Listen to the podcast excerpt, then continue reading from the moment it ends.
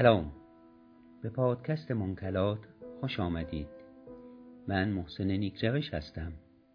در این قسمت شما را دعوت می کنم به شنیدن ترجمه کتاب قار پرو به نویسندگی آقای دیوید جسون. این کتاب در سال 1973 توسط آقای دیوید جتسون تعلیف گشته است. این کتاب شرحی است از فعالیت‌های تیم قارنوردان انگلیس در سال 1971 و 1972 در ایران و در کرمانشاه و در منطقه پرو. این کتاب ارزشمند تا کنون به زبان فارسی ترجمه نشده بود. اما با تلاشی ستودنی توسط آقای ابوالقاسم آمایه پیشگام و پیشکسوت کوهنوردی و قارنوردی در کرمانشاه میسر گردید. و ترجمه این کتاب در کتاب از مانکلات تا جرفای قار پرو منتشر شد. بران شدیم تا در آبان ماه 1400 پادکستی از این کتاب تهیه و جهت علاقمندان ارائه دهیم قسمت اول درباری ایران.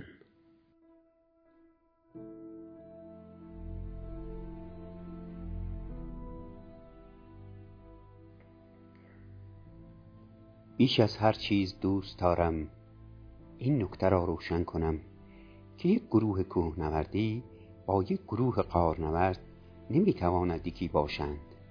و دوست دارم این اندیشه را ریشه کنم. هر دوی این گروه را در یک رده گذاشتن درست نیست.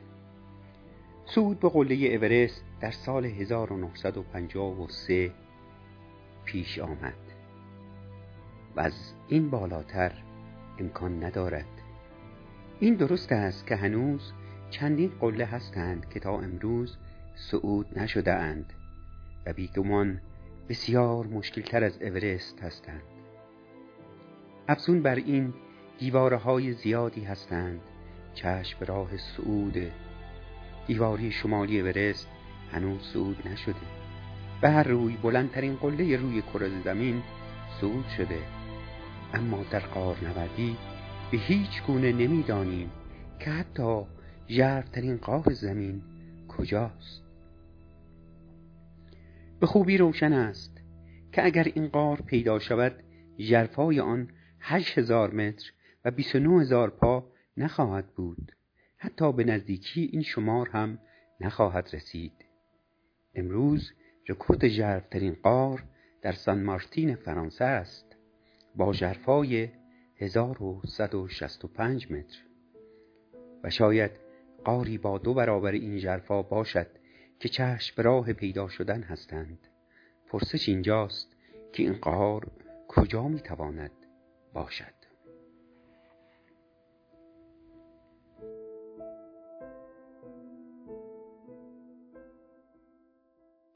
همه کوههای دنیا شناخته شده و در دید ما هستند. با کمک یک هواپیما می‌توان همه را مشاهده کرد. اما در باری قارها این چنین نیست. هر قار تازه ای خودش سرگذشتی و پیکاری است برای به درون رفتن به پایان رساندن. یافتن این قارها همیشه از راه نقشه شدنی نیست. اما این امکان هست در جایی که سامانه های سیستم های قاری هستند می‌توان تا اندازه گمان به پیدا کردن داشت.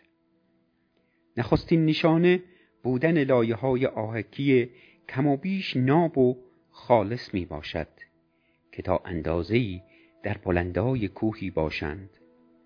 دومین نشانه در جایی باشند با فراوانی بارش باران و یا اینکه از نگاه زمین شناسی کم بیش جوان باشند و کوهها نباید به گونه همیشگی پوشیده از برف باشند. هرچند می‌دانیم که نشانه های دیگری هم هستند.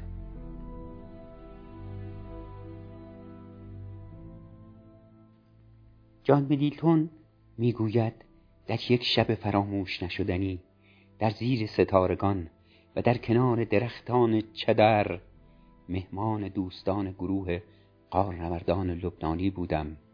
برای خوردن شام و نوشیدنی فراموش نشدنی.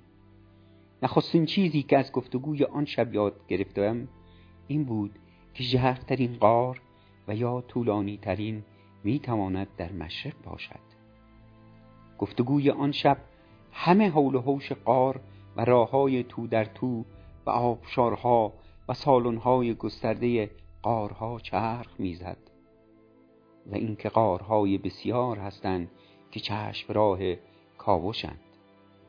این دوستان لبنانی از بودن قارهایی در بخش شرق عراق سخن به میان آوردند. شادم از اینکه سرانجام بهانه یافتم برای دیداری از مشرق زمین جایی که هرگاه در پندارم می آمد یک شادی درونی به من دست می‌داد. مردمش کوههایش و دهکده های آن در برگشت به خانه من و همسرم به جستجوی کتاب ها و گاهنامه ها در پیوند با جای دلخواه پژوهش پرداختیم و سرانجام به این دستاورد رسیدیم که دستیابی به غارهای ژرف در آنجا شدنی است و بهتر است که دیداری داشته باشم. بسیار زود دانسته شد که تنها قارهایی که در بلندای کوها نیستند کاوش شدهاند. و از دیدگاه من این چنین بود که جایی برگزیده شده جایگاهی در پیش اروپایان نداشته. بنابراین برای به انجام رسیدن این دیدار و شاید یافتن قاری آن هم در جایی دست نخورده و کاوش نشده نیاز به یک برنامه ریزی خوب و همچنین پول زیادی می باشد برایم روشن بود که به زمان زیادی نیازمندم.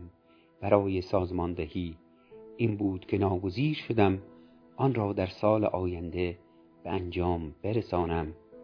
در نخستین فراز از داوید جاتسون درخواست همدستی و همکاری کردم. و ایشان با آغوشی باز پذیرفت. خودم را به سفر دوم کاوشی آنها به غار مونتکوکو در ایتالیا رساندم. این گروه اکتشافی نشان می‌داد که در زمینه های گوناگون همه گونه آمادگی را دارا هستند. کم کم شور دیدار من از ایران به بازمانده این گروه رخنه کرد. به گونه ای که در زمان بیرون رفتن از ایتالیا هفتن از اعضای گروه آمادگیشان را برای سفر به ایران بیان کردند.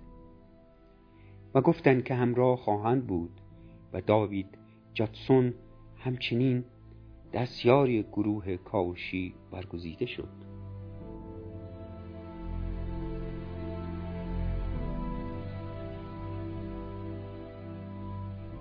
دیوید جاتسون می‌گوید به راستی داستان رفتن به ایران در لبنان شکل گرفت.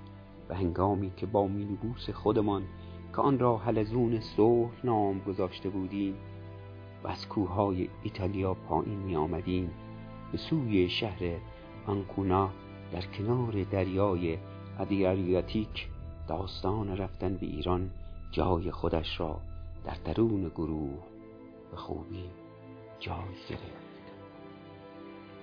برگشت ما از ایتالیا در ماه سپتامبر 1970 بود و در ماه می 1971 گروه کاوش کم و بیش آراسته شده بود و در میان این زمان کوشش ما بر این بنا نهاده شد که تا آنجا که می‌توان در پیوند با شناساندن جای کاوش کرمانشاه و کوه پراو پژوهش کنیم. عکس هوایی از آنجا به دستمان رسید. که دارنده آن شرکت ملی نفت بریتانیا بود. نقشه‌ای به اندازه پنجاه کیلومتر مربع از کرمانشاه و پیرامون آن. در پی جستجو به این برایند رسیدیم که تنها از وزارتخانه های ایران در تهران می توانیم بهترین نقشه را پیدا کنیم. هرچند به ما گفته شد که این نقشه ها را به ما خواهند داد. اما هیچ گونه دستمان به آن نقشه ها نرسید. گروه ما کم کم در راه گسترش بود. بهترین نقشه ای که به آن دست یافتیم یک نقشه یک بیست و پنج هزارم بود که پس از جنگ جهانی دوم برداشته شده بود. از گونه نقشه های هندی که توانستیم یک کپی آن را به سازمان جغرافیایی سلطنتی در شهر نیستون فراهم کنیم. به هر حال از هیچ بهتر بود اما توهی از چالش هم نبود.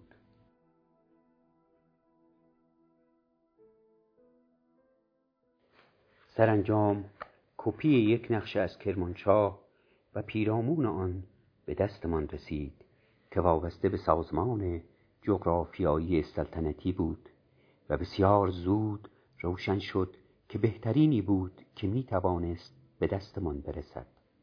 آن هم بیرون از ایران. جدا از این نقشه دیگری را نیز یافتیم که از نگاه زمینشناسی آگاهی زیادی را به ما می‌داد و وابسته به شرکت نفت بریتانیا بود. با سنجش یک پنجاه هزارم هنگامی که برای نخستین بار در مرکز انستیتوی علوم زمین شناسی من و جان چشممان به این نقشه افتاد. بسیار هیجان زده شده بودیم.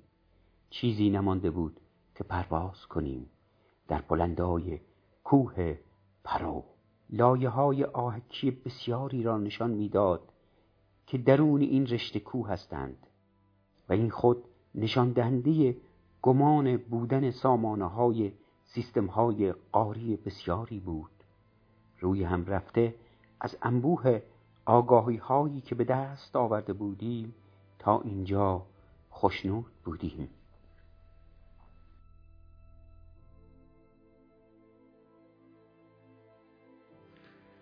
پس از بررسی این نقشه ها جان کتابی را پیدا کرد که نوشته یک امریکایی به نام تودور لوبراند بود.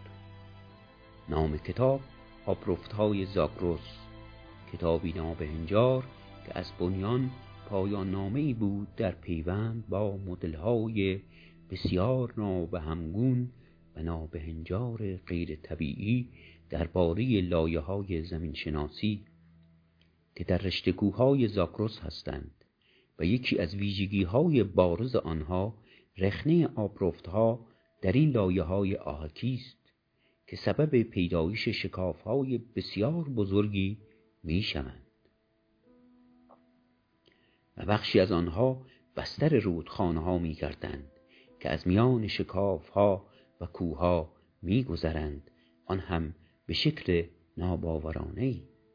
هرچند این داده ها انگاری یک زمین شناس تازه کار می باشد این کتاب در باری کوه پدرو و جنوب زاگروس اشاراتی کوتاه داشت. درباره کوه پرو از نگاه مورفولوژی و یا به گونه بهتر قیاف شناسی و داشتن لایه های گسترده کارستی که ویژه آنجاست اشاره کرده بود.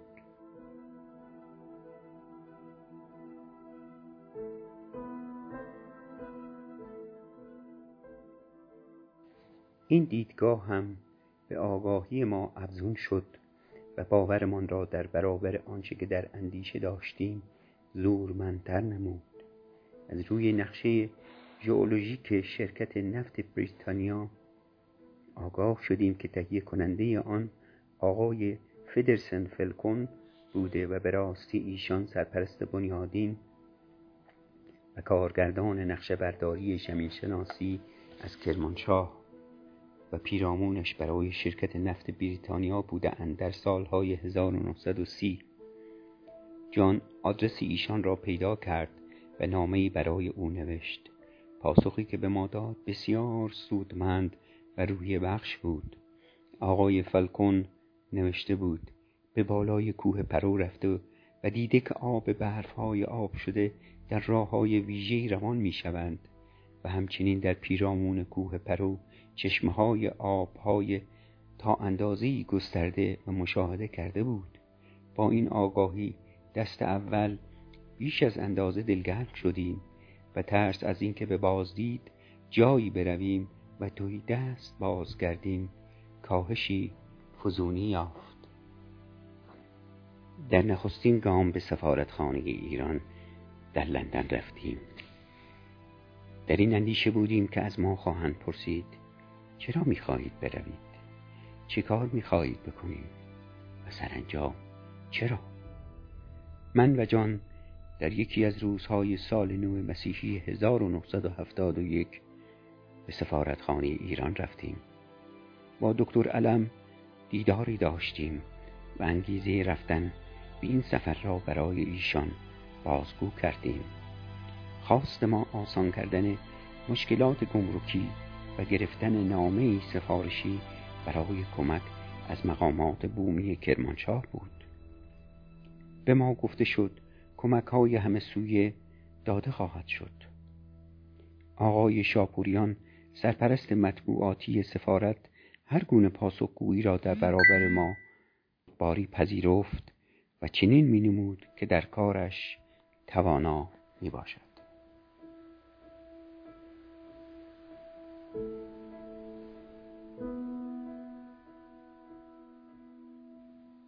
سفر به ایران. انگامی که از بخش گمرک مرزی وارد ایران شدیم هوا تاریک شده بود. گرسنه بودیم پس از چند کیلومتر به نخستین دهکده ایرانی رسیدیم. در برابری با شهرهای ترکیه بسیار دگرگونه بود. اینجا جاده های بهتر و روشنایی بیشتر با تابلوهایی که به زبان انگلیسی نوشته شده بود. نخستین قهوه خانه را که پیدا کردیم و نخستین چلو کباب را در آنجا خوردیم. هنوز چند کیلومتر بیشتر نرفته بودیم که به شهر کهن ماکو رسیدیم. پاسگاه پلیس در کنار جاده بود. نمی‌دانستیم که آیا باید ایست کنیم یا نه؟ باری پس از زمان کوتاهی جانت و کریس یک کمپ بسیار خوب پیدا کردند. با توالت و دستشویی پاک و سگ نگهبان کمپ. دکتر ما چادرش را زد و ما روی تشکهای بادیمان به خواب فرو رفتیم. در نگاه ما محیطی بسیار دوستانه داشت و بیشتر به زبان انگلیسی آشنا بودند و در بسیاری از جاها رفتارشان همانند خود ما بود. درست برعکس ترکیه هرچند در بسیاری از جاها به گونه دیگر بودند. اینجا بسیاری از مردم تنگ دست هستند و می دیدیم که با چند خر در کنار جاده روان با باری از علوفه و شاید خارهای وحشی. از دید ما ناهمسانی گروه های مردمی بسیار زیاد است. یک مکانیک و یا یک پلیس زندگی تا اندازه آسوده دارد. در یک خانه که بسیار شبیه خانه های مغرب زمین است زندگی می کنند در حالی که یک قبیله و یا یک دهکده در خانه های کاهگلی به سر می‌برند و برای گذران زندگیشان میبایستی به کشت زمین بپردازند. کاوش در کوه پرو. در نیم روز یک پیام از سوی آقای ابراهیمی دریافت کردیم. پیتر و مایک به همراه عادل روانی خانه ایشان در بیرون شهر شدند. آقای ابراهیمی رئیس رادیو تلویزیون کرمانشاه درباره پروژه ما در کوه پراو با کسانی رایزنی کرده بود. و آنها به او گفته بودند که شبمانی بالای کوه پراو تهی از خطر نیست. او به ما گفت که در بالای کوه پراو پلنگ زندگی می کند و به راستی یک سبک مغزی ناب است. او به پیتر نگاه کرد و گفت اگر یکی از شما به دست پلنگی خورده شود من چه پاسخی دارم که به استاندار بدهم؟ ایشان پافشاری می کردن که بهتر است و باید به همراه خودمان نگهبان تفنگدار داشته باشیم که آنها می توانند از یگانهای بومی باشند چون امروز جمعه می باشد آماده کردن نگهبان شدنی نیست. بهترین زمان همان یک شنبه است. پیش از اینکه شما برگردید برای رفتن به میدانگاهی کوه پراو. این داستان پلنگ در کوه پراو انگلیسی ها را به شدت پریشان و ترسانده بود. آنگاه که دانسته می شود که از پلنگ هیچ گونه نشانی نیست. داستان پلنگ دگرگونه می گردد و سبب شوخی و خنده گروه می شود و در چندین جای کتاب قار پرو به آن اشاره شده.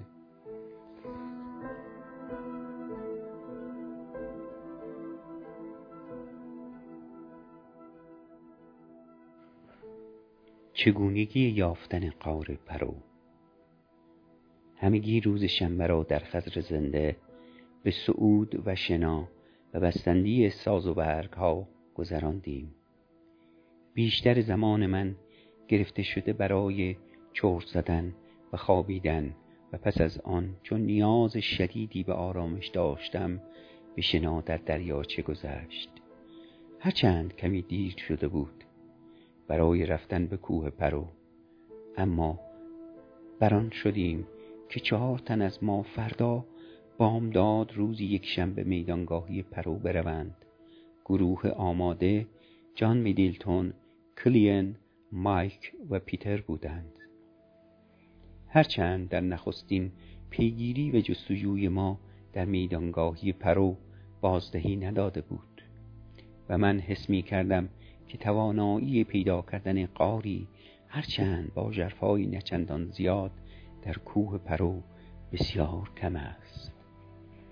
اما امیدوار بودم که بتوانم به غاری دست یابم که از دیدگاه رکورد با ارزش باشد و با این انگاشت در اندیشه‌ام سفری را پرورش دادم. در بخش جنوب شرقی هرسین و شمال غرب یعنی در پاوه نزدیک مرز عراق. جان به ایستگاه رادیو در کرمانشاه رفت تا سامان دادن سفر و آماده سازی الاغهای باربر و هماهنگی با مقامات را به انجام برساند. بازمانده گروه پس از خوردن شام ساعت هشت شب به درون کیسه خوابهایشان خزیدند. به هر روی این گروه را می بایستی کسی سرپرستی کند و خوشبختانه داوید پیشگام شد. می بایستی که ساعت پنج بامداد به سوی روستای مانکلات راه بیفتند. ساعت پنج و نیم در نخستین ساعت روز از دهکده منکلات میگذرند. در آن ساعت کسی را ندیدند و راه چنان شناخته شده نبود.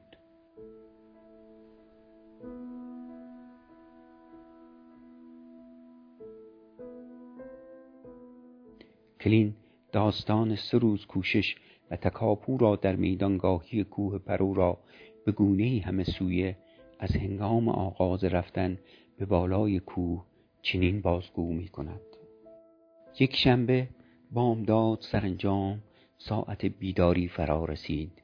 زیر چادر بزرگ و در کنار پیروموس بنزینی جان سرگرم آماده کردن ناشتا بود و من هنوز خواب آلود در کیسه خواب نشسته بودم.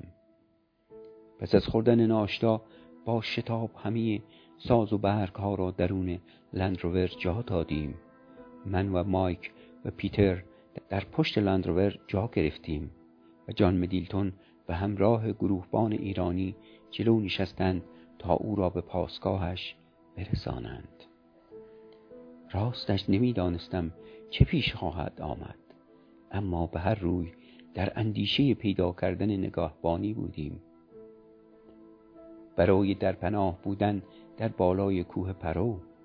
به پاسگاه ارتشی رسیدیم و با پاهای به خواب رفته لنگان لنگان از لندروور پیاده شدیم. این پاسگاه از گل و کاه و تیرهای چوبی ساخته شده بود و در میان انبوهی از درختان بود. درون آن همانند خانه های کوهستانی با چند تخت خواب دو طبقه چند بطری توهی و آت و آشغال چهره اروپایی ما را دیدند. هرچند سیگار ما را از پیش چشیده بودند. ستن پیشگام شدند برای نگاهداری و نگاهبانی از جان ما. اینک همه بیرون ایستاده ایم. آه آمریکایی. انگلیسی؟ آه سیگار. این پیشگاما و داوطلبان بسیار زود با تفنگهای پرشده خودشان را نشان دادند. بیگمان انگاشته بودند که به یک تور سفری می روند با یک لندروور سپید رنگ راستش نمی‌شد باور کرد. این ستن چگونه خودشان را درون ماشین چپاندند؟ و هر روی بدون پیش آمدی مانکلاد رسیدیم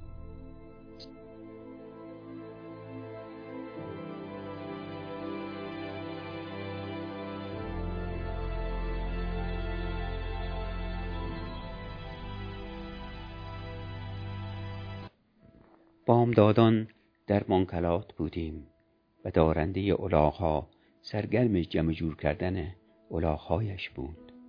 پیرمردی بود با چهره پر از چین و چروک با شلواری بسیار گشاد از ابریشم. و یک سربند بیشتر همانند دزدان دریایی بود. با دست زدن و هیاهوی شگفتی خرهایش را بانگ زد. بسته ها را بر پشت خرها گذاشتیم و از کف تره به سوی گردنه به راه افتادیم. آنچه که با خود داشتیم در برگیرنده کیسه خواب تشک بادی ژاکت پشمی و دوربین عکاسی بود. و ساز و برگ قار نوردی لباس پشمی لباس گرم کاسکت چراغ پیشانی ابزار فرود کارابین یومار کفش کو تناب سینه و چند نوار نایلونی. اما از بدشانسی یک دست لباسکار یک تیکه حضرت آب نداشتیم. به اندازه نیاز خوراک برای خودمان و پیرمرد همراه داشتیم که برای چهار روز بسنده می کرد. دو تا پیرموس کوچک بنزینی چند یقلاوی و تابه با چند گالون برای آب آشامیدنی ابزار فنی در برگیرنده 130 متر پله آلمینیومی 160 متر تناب چندین تنابچه برای بستن کارگاه میخ و چکش و همه دستافزاری که نیازمند نقشه برداری از قار می باشد و نزدیک به سی کیلو کاربید برای چراغ پیشانی هایمان همزمان با رفتن ما به سوی بالا خورشید از پشت گرده شرقی کوه پرو بالا می آمد. نگاه بانان با لباسهای زیبایشان تفنگ بر شانه و بسیار شاد و هوشیار به پیرامون نگاه می کردن برای دیدن دوز و یا چیز دیگری. خوب پیش می رفتیم و بسیار زود به گردنه رسیدیم. در زیر تک درختی نشستیم. آب خنک چشمه را خوردیم با کمی کشمش. از این آب نمونه برداری شد. پیرمرد و نگهبانها کشمش ما را دوست ندارند هرچند سیگار را دوست داشتند. درست به مانند مردمان دکده ما گالونها را پر از آب کردیم. بودند از مردمان بومی که با خرهای خودبارشان از علوفه و پوشال گذر می کردند و شاید این علوفه را از گاهی در همان نزدیکی درو کرده بودند. به پیر مرد همراه ما یک بسته نان بومی دادند. هنگامی که شیب تندی را زاگوار بالا می رفتیم خورشید بالا می آمد. اما بسیار چالاک از ما. هرچند ما در درونی کوره گداخت راه می رفتیم روشن بود که نگهبانهای ما این کار نیستند و از این گردش ذره خوشنود نبودند. عرق ریزان نیمه برهنه شدند و تفنگها را بارای بار خرها بسته و خودشان را آسوده کرده بودند. راه پرشی بود و پر از قلب سنگ و از ترس اینکه مبادا آخرها دچار مشکل شوند ناچار بودیم. با زدن چوب و فریاد آنها را به انگیزه تشویق کنیم. پیرمرد پی در پی در پس و پیش خرها می دوید و گاه به گاه راه را از قلف سنگهای درشت پاک می کرده و با چوبی که یک سرش تیز بود خرها را وادار به پیشروی می کرد هرچند این امکان بود که خری پایش لیز بخورد و پایین بیفتد.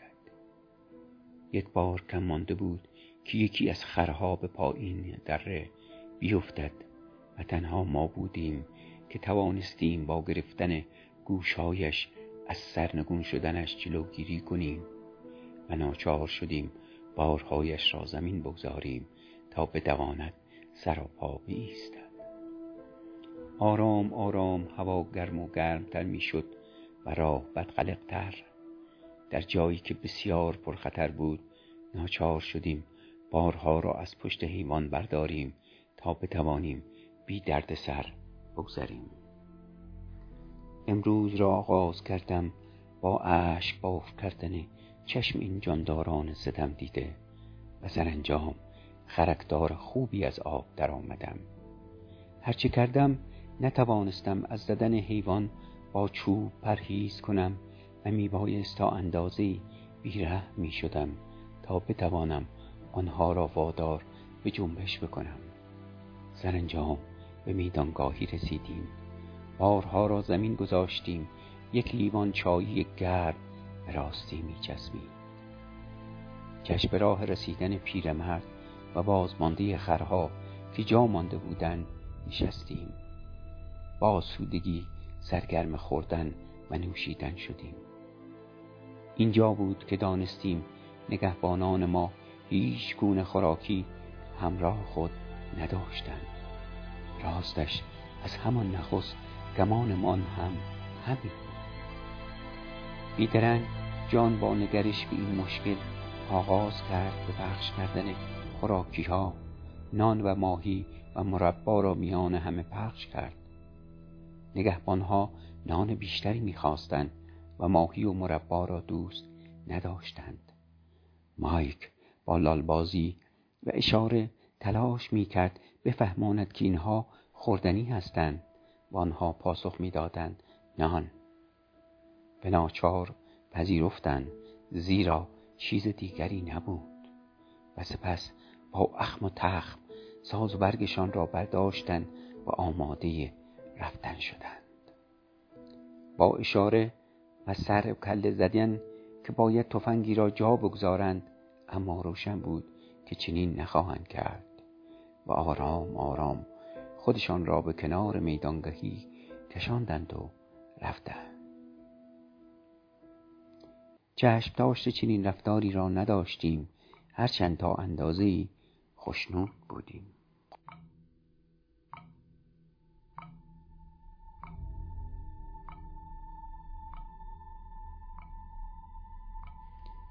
اکنون دیگر میدانگاهی تویی شده و این احساس تنهایی شادی خودش را دارد. اما چیز دیگری در اندیشه ما را سرگرم کرد و آن پلنگ های کوهستانی بودند. که همیشه و شبها در نور ماه و ستارگان به شکار می پردازند بدین گونه کمی بر نگرانی ما افزوده شد. با خودمان می گفتیم که آیا در بالای این کوه نیازی به نگهبانی و تفنگ است باز ترس ما افزون شد. با این همه نگرانی یک ایده به اندیشه ما رسید.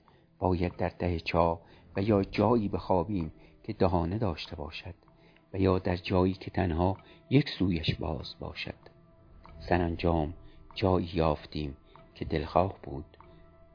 با جرفایی به اندازی پانزده متر. از بدشانسی کف آن پوشیده از برف و روشن بود که سرد هم خواهد بود. به هر روی جایی بود که می توانستیم در آمش باشیم. بنابراین و کیسه خواب ها و تشک های بادی را پایین فرستادیم و مایک با استفاده از تناب سینه یک ننو برای خودش ساخت. پیتر می‌خواست که در بالا و در میدانگاهی بخوابد اما هیچ کدام از ما دلخوش نبودیم که در کنار او باشیم. به ناچار ناخشنود و با ترش روی به ما پیوست. پیش از اینکه تاریکی از راه برسد چندین شاه را در پیرامون میدانگاهی کاوش کردیم. اما چیزی در خور ارزش دستگیرمان نشد. شام را در اشپزخانه بیرون از شاه خوردیم. هنگامی که برای خواب از شاه پایین می رفتیم همزمان خورشید در دور دست ها پایین می رفت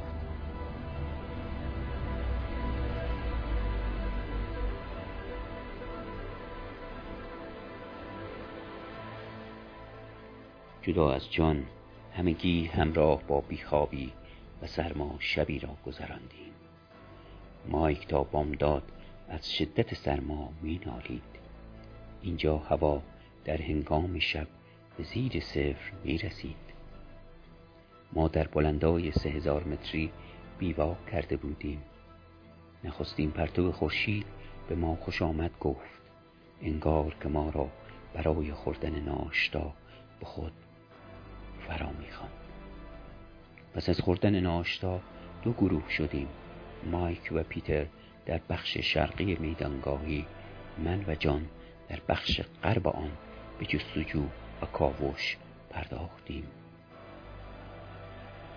به شکاف ها و سوراخ های زیادی سر کشیدیم ولی هیچ کدامشان در خور یک سیستم قاری نبودند. به درون یکی از این شکاف ها رفتیم. در دهانه آن بوی بدی می آمد بسیار تنگ بود. سرانجام به اندازه شست متری پایین رفتم. با خودم می اندیشیدم که قار پرو را پیدا کردم و ژرفترین قار میدانگاهی را پیدا کردم. همه صبحگاه را در یک هوای لطیف به گردش در میدانگاهی گذراندیم و در برگشت به کمپ کمی از ساز و برگمان را بیرون از چاه جایگاه خوابمان دیدیم. روشن بود که مایک و پیتر به جایی رفتهاند و بیگمان در جایی در زیر زمین هستند. چراغهای پیشانی را زدیم و پس از گذشتن از یک پشتی برفی وارد جایی تاریک و خنکی شدیم.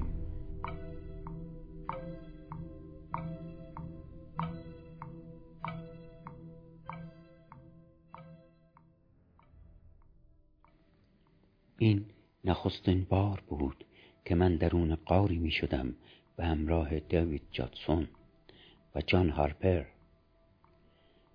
در درون قار پایم لغزید و به زمین افتادم. ترسی بر من چیره شد. نیمه کور شده بودم. انگار دلانی پلنگ هستیم. یک چراغ میان ما ستا روی زمین افتاده. اینک چراغهای کاربیتی همه جا را سراسر روشن کرده و راز و رمز قار را برایمان آشکار می کند. گرد ما پوشیده از تخت سنگ های زیادی و با یک ناب سامانی ویژه ریخته شده بود. بالا و پایین رفتن از این تخت سنگ ها در جستجوی راهی بودیم.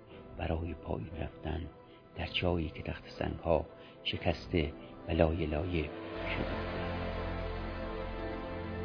از یک تخت سنگی که شیب تندی داشت پایین رفتم. این تخت سنگ بسیار بزرگ و آهکی بود و بیگمان از سخت فرو افتاده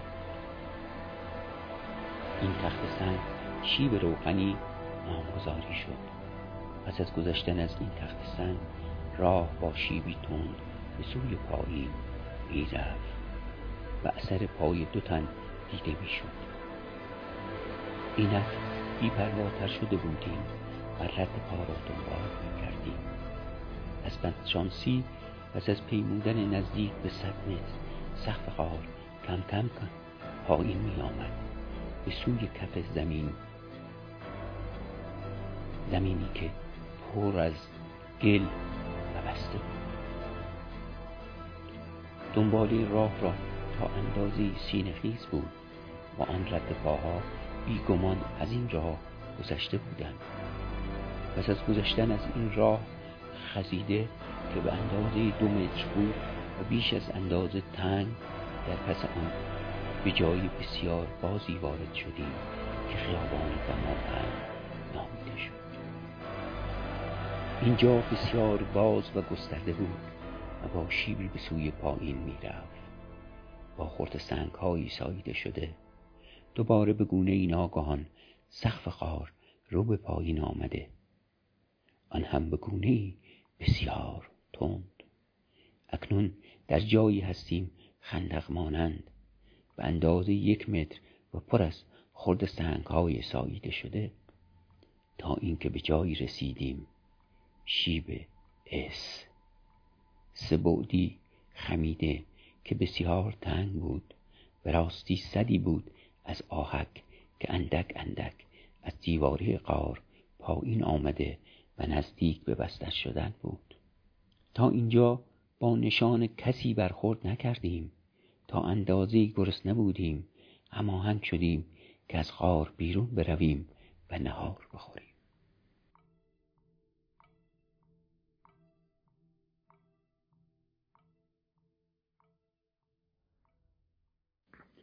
در بیرون غار با مایک و پیتر به گفتگو نشستیم و همگی بر این باور بودیم که این غار پایین می رود و سرانجام پیامدهای دلچسبی برای دوستانمان خواهد داشت و دیگر جای نگرانی نیست و در این بلندا و در بالای این کوه به راستی می توانیم به جرفای بسیار زیادی دست یابیم. پس از خوردن نهار من و جان برگشتیم به درون قار و این بار با ساز و برگ. چند میخ و چکش و تناب و نردبان سعود مایک و پیتر پشت سر ما وارد قار شدند برای بار نخست. خواستمان کاوش در سقف غار بود ولی بسیار زود دریافتیم که تلاشی بیهوده است. و رفتیم سر جایگاه S خمیده. مایک درست همانند یک مار ماهی از S گذشت اما به راستی بی باک و سرسخت است.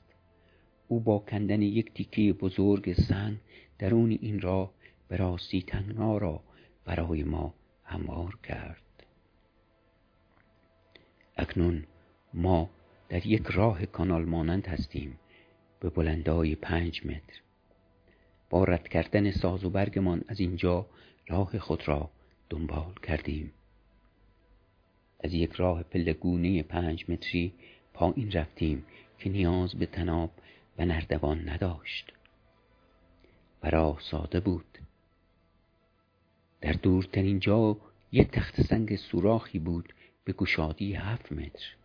یک پله کوتاه را بر سر یک استلاکتیت بستیم و پایین رفتیم تا برسیم به چاهی به جرفای هفت متر و راه کف چاه به درازای پنج متر بود.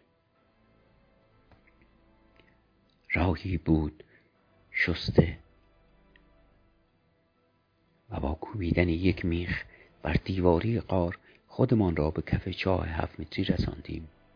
اکنون باید پیرامون خودمان را خوب کاوش کنیم. در برابر ما یک استلاکتیت بسیار با شکوهی همانند ستونی خودنمایی می کرد این استلاکتیت چاه بعدی را از دید ما پوشانده بود و همانند یک نگهبان بالای چاه ژرفی ایستاده بود. اینجا را به سبب گستردگی کوروش کبیر نامیدیم. اکنون در جایی هستیم که به راستی هیجان زده شده ایم. در برابر ما چای با شکوه در دید ماست. با رها کردن چند تیکه سنگ به کف چا گمان داشتیم که جرفای آن به اندازه چهل متر می‌تواند باشد. کمی دیر شده بود. با این اندیشه که فرود از چاه را فردا به انجام برسانیم و با ساز و برگ بیشتری وارد غار بشویم. پس از اینکه با نور چراغهایمان چند بار به درون چاه نگاه کردیم روانه بیرون از غار شدیم. بازگشتیم با آشپزخانه کم. در میدانگاهی با دو تا پیر موس چای گرم و شیرین را سر کشیدیم. تاریکی دوباره از راه رسید. ما به اندازه کافی از کاوش امروزمان خوشنود بودیم. و هیجان زاده برای فردا. تاریکی چیره شد و با اندیشیدن به پلنگ به ناچار به درون کیسه خوابهایمان خزیدیم و با مشاهده آسمان پرستاره چشمک زدن ستاره ها مرا بیاد چشمان پلنگ. می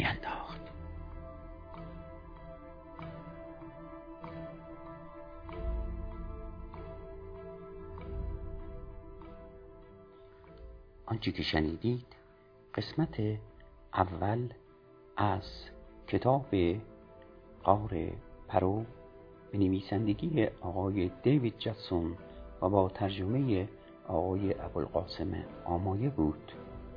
شما را دعوت می کنم به قسمت دوم از این کتاب در پادکست بعدی